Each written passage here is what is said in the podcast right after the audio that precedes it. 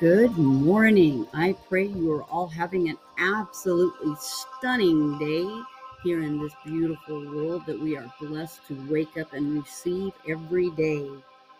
This is Cynthia from Blue Dream Love and Wellness coming at you today to talk more about clients.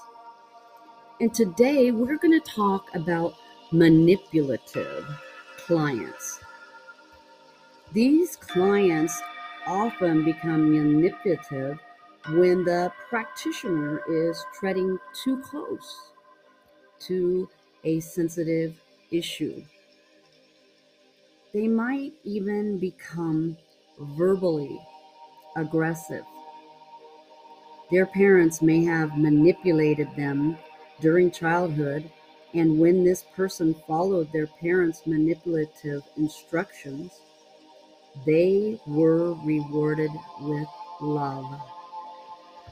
When you, as the practitioner, validate any manipulative tactics on the part of the client, they might feel that you accept them or love them. Manipulation is also a hidden form of control. The more you, as the practitioner, work and resolve your personal boundary issues, the easier it will be to express it and easily manage this type of client. You are offering your time and your energy to the client by means of an exchange such as a payment or an exchange favor. Giving in to being manipulated or controlled by the client is not included in the unspoken contract between you and the client. Have a structure that you can follow to keep you and the client on track and focused on the actual issue and problem at hand. And remember to bring it back into focus when it spirals out. We also have what is called an analytical client. They feel much safer in their head mind, thinking about their emotions. They feel mm, even more safe, I would say, when they can understand what their emotional processes are, how they work, why they work the way they do, why and why and why. Does this sound familiar? What they truly feel takes second place. They are fixed on the story of their life. During their childhood, they may have relied on their ability to process information and their emotions in their head, mind. They feel and express their emotions from an analytical point of view. Sometimes the client can stall during the session and say, I don't know how I feel. I don't know that. They're often stuck in their head analyzing the situation and they may be avoiding making a decision, which is also self sabotage. The best way to approach this is to ask the client, What is the benefit of not making a decision? You can also ask, What is the benefit of always thinking about your emotions instead of feeling them. Often it's because they have an unconscious fear of taking responsibility or a fear of change and moving forward. They also have a fear of being hurt, a fear of feeling vulnerable, or a fear of success. address the fears that are most relevant as to why the client does not want to feel their emotions. When their heart says often to take second place, they have made an association that living their life from an analytical point of view keeps them safe. They don't have to feel what is taking place around them or the emotions that they are suppressing. They think, they learn, feel, and love with their head mind, and the emotional aspects of these experiences are suppressed.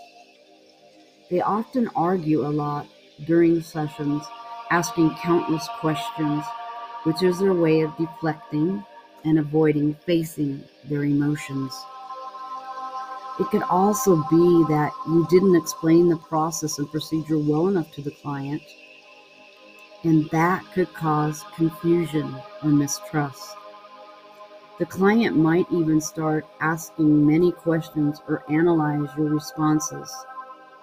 This is especially true when you get too close to a vulnerable topic. They may have been traumatized by circumstances in which information was withheld from them, which may have contributed to their traumatic experiences. The result is that they now need to know everything before they make a move this lack of information may have resulted in trauma and unpleasant experiences. Influential people may not always have explained things to them in a way that made them feel safe. Knowledge equals safety and being in control. Let's stop right there for a station break. Thank you so kindly for coming back. Let's finish up this talk about clients. We know that in reality, it is true that knowledge equals safety and being in control. The problem starts, though, when someone needs to know every little thing, even information and issues that do not concern them.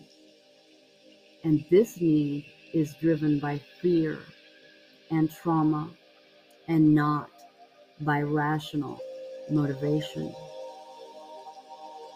Traumatic and repetitive incidences may have taken place such as continued exposure to unexpected moods in their family that made the client disassociate from their environment rather than feel what is taking place in their environment.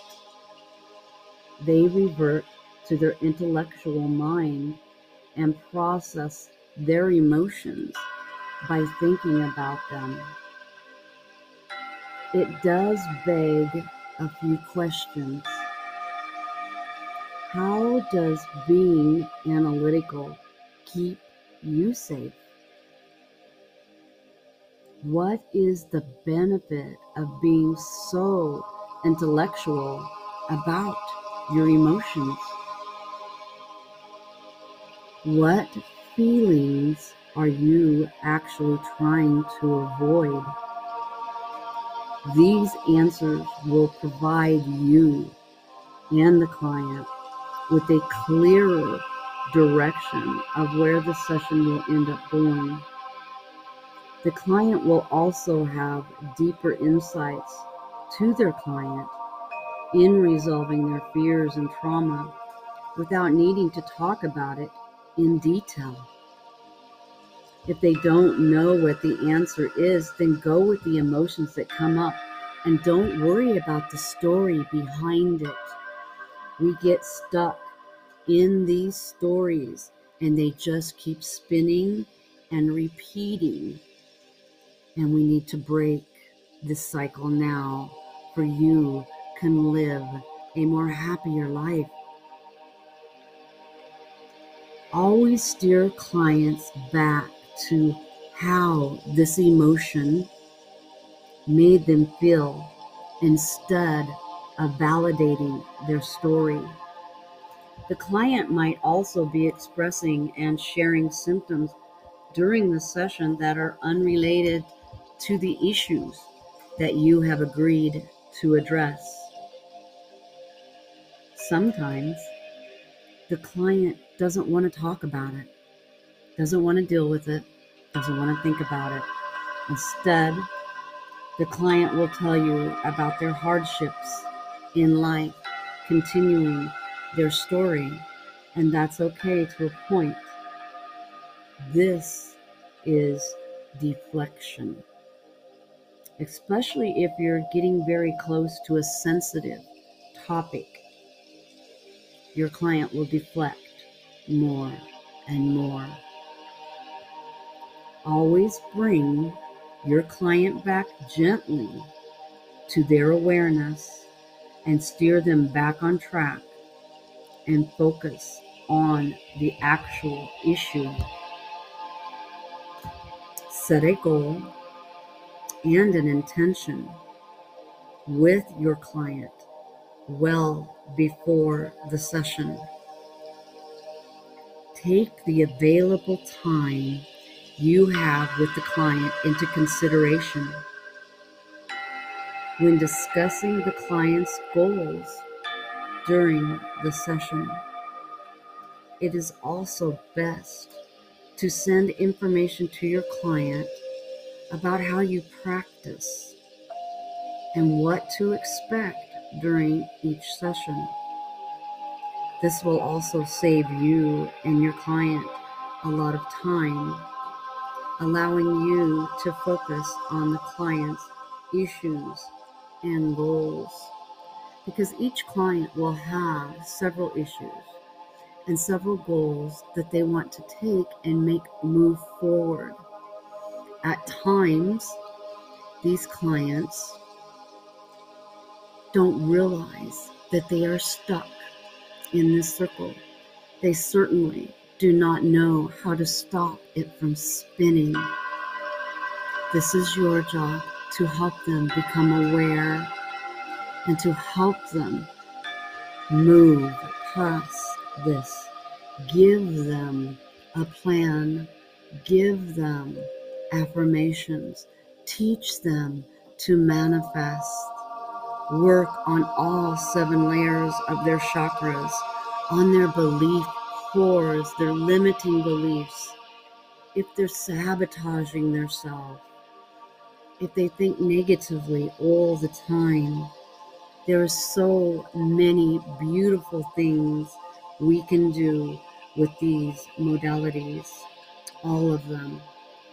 And this is to enrich your life, your health, and your way. I thank you for listening today. And if any of this resonated with you or you have any questions, please do not ever hesitate to reach out. That is what I'm here for, is to help you. Thank you so kindly. Namaste.